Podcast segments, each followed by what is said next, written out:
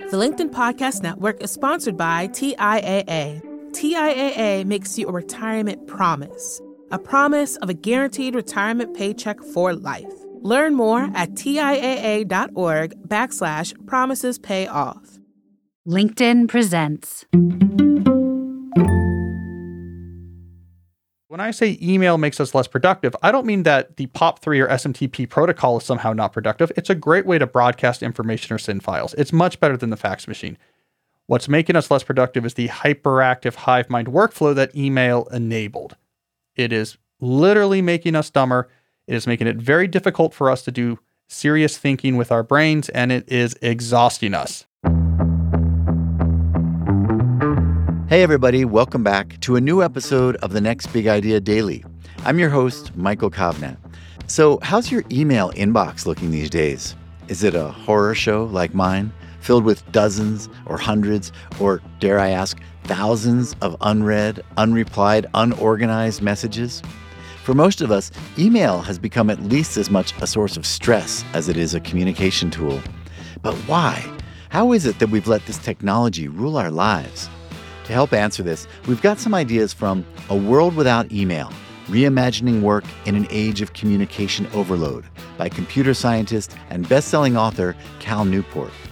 Now, A World Without Email might sound like some kind of utopian fantasy, but Cal has drilled down into exactly how our business communications have spiraled out of control, and he offers practical tips on how we can work better.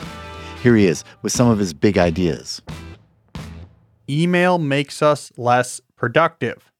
Now, this may sound strange at first. If we go back and look at the history of email, we see that it spread very quickly during the early 1990s because it was a more productive way of implementing certain communication tasks. Email was more productive than a fax machine, it was more productive than voicemail, it was more productive than sending around paper memos in those folders with the little red thread ties. So, what do I mean when I say it makes us less productive? Well, it wasn't those uses that caused the problem, it is what followed in the wake of email spread. As email moved from office to office, in its wake came, as an unexpected side effect, a new way of collaborating. It's what I call the hyperactive hive mind workflow. Once we gave access to low friction digital communication to employees and organizations, we began to do most of our collaboration, most of our coordination, most of our communication in unscheduled ad hoc back and forth messaging. Everything that needed to be worked out, we could just rock and roll in our inbox. Now, there's a lot of advantages to the hyperactive hive mind workflow. It's fast, it's easy, it's convenient. If you know how to use email, you know how to work at our company. And so it was very popular. The downside, however, is that if this is how you are coordinating with most of the people you work with, there are going to be a ton of messages generated each day. And not only are there going to be a ton of messages generated each day, but they demand timely responses. We're doing a back and forth here with messages. When you send me a message, I have to get back to you. And if I wait all day before I get back to you, we're slowing down this interaction. So, what do I need to do? I need to check the inbox frequently. This was the natural consequence of the hyperactive hive mind workflow is that we all started checking our inboxes way more than we had ever checked communication channels before. One study I looked at shows that the average American knowledge worker is going to send and receive 126 emails a day. Another study I looked at said that the average office worker observed in this particular company was checking their inbox 77 times a day. A big data set I looked at found that we were checking our inboxes once every six minutes on average. The problem with this is every time we glance at that inbox that keep up with all these different back and forth conversations, our brain goes through a cognitive context shift. It shifts from the thing we were doing to try to change its context to whatever is relevant to these email messages. Switching your cognitive context is an expensive task. It's a non trivial neurochemical cascade. You have to inhibit some networks, you have to amplify other networks. It takes time, but we don't give it time. We glance at the inbox because, again, there's all these messages coming back and forth that we have to keep up with. We initiate a context shift, but then halt it to rip our attention back to the main thing we were working on. So then we try to halt that shift and shift back to the cognitive context of the main thing we're working on. But before we can get completely back to the thing we're working on, we wrench that attention away back to the inbox to check it again, initiating a new context shift, which we stop halfway through and rip our attention back to what we're working on in the first place. And we do this repeatedly throughout the day. The cost of all of this aborted context shifting is that we lose our ability to think clearly. We begin to feel a cognitive fatigue. That's why by the time you get to two or three o'clock in the afternoon, you sort of give up on hard work altogether and just give in to Slack. You just give in to your inbox. It also makes us anxious. So when I say email makes us less productive, I don't mean that the POP3 or SMTP protocol is somehow not productive. It's a great way to broadcast information or send files. It's much better than the fax machine. What's making us less productive is the hyperactive hive mind workflow that email enabled. It is literally making us dumber. It is making it very difficult for us to do serious thinking with our brains, and it is exhausting us.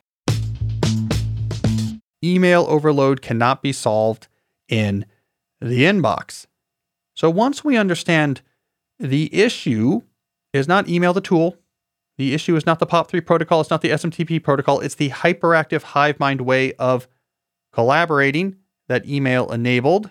It should become clear that we can't fix the excesses of this current age of communication overload in the inbox itself.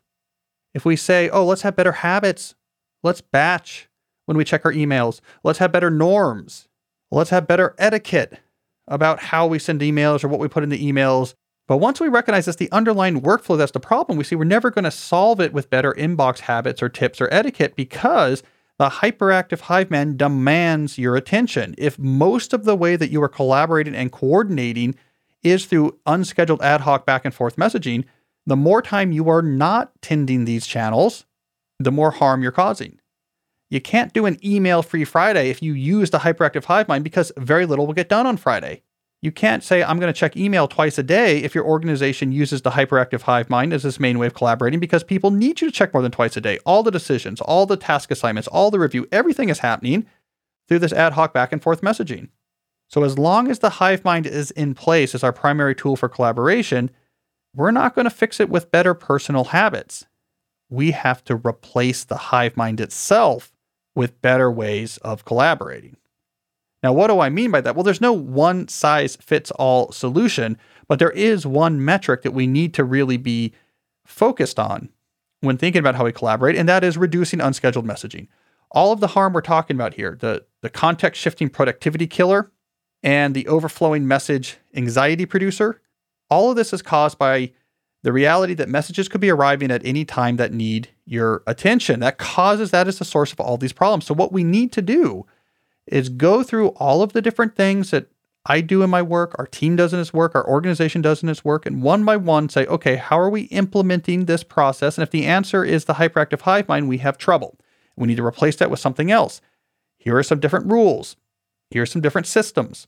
Here are some different strategies, whatever it takes but one by one, we optimize these processes, we re engineer these processes to require much less unscheduled messaging.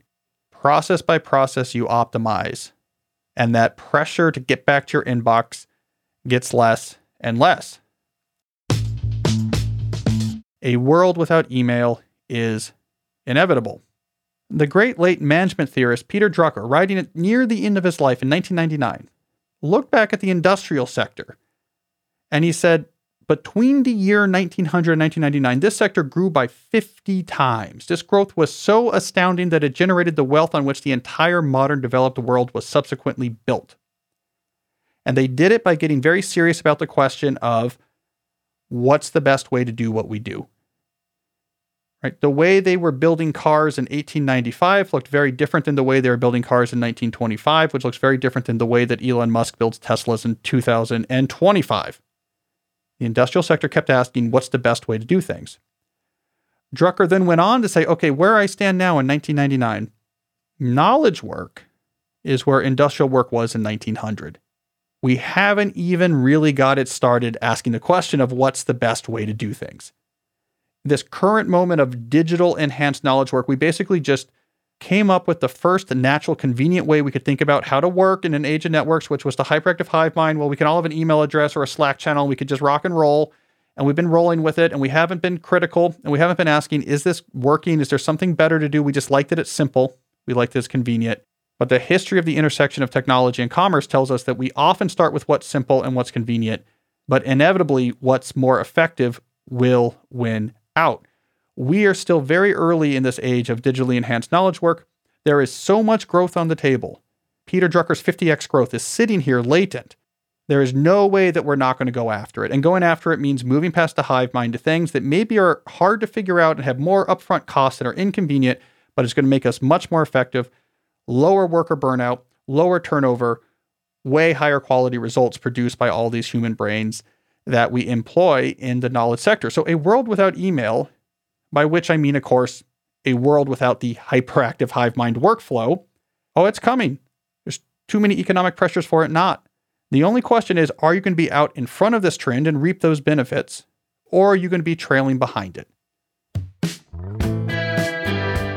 Thank you, Cal. I've been feeling guilty about failing to achieve inbox zero for years now, and I'm glad to know it's not just my problem. The problem is the inbox itself. As usual, Cal has delivered something deeper than your average productivity book. It's a historically grounded, thoughtful look at the systems and bad habits we've all fallen into and a vision for a better way. Now, to reach me here at the Next Big Idea Club, you could email me, but I'd prefer it if you follow the next big idea on Instagram or Threads or X, or best of all, LinkedIn, which is where I do most of my posting these days. In fact, if you sign up for my newsletter on LinkedIn, you'll get a weekly roundup of the best in new nonfiction, and you can respond to let me know what you think of this episode or any episode. Sign up with the link in the episode notes or search for the Next Big Idea Club on LinkedIn. I'm Michael Kovnat. See you tomorrow.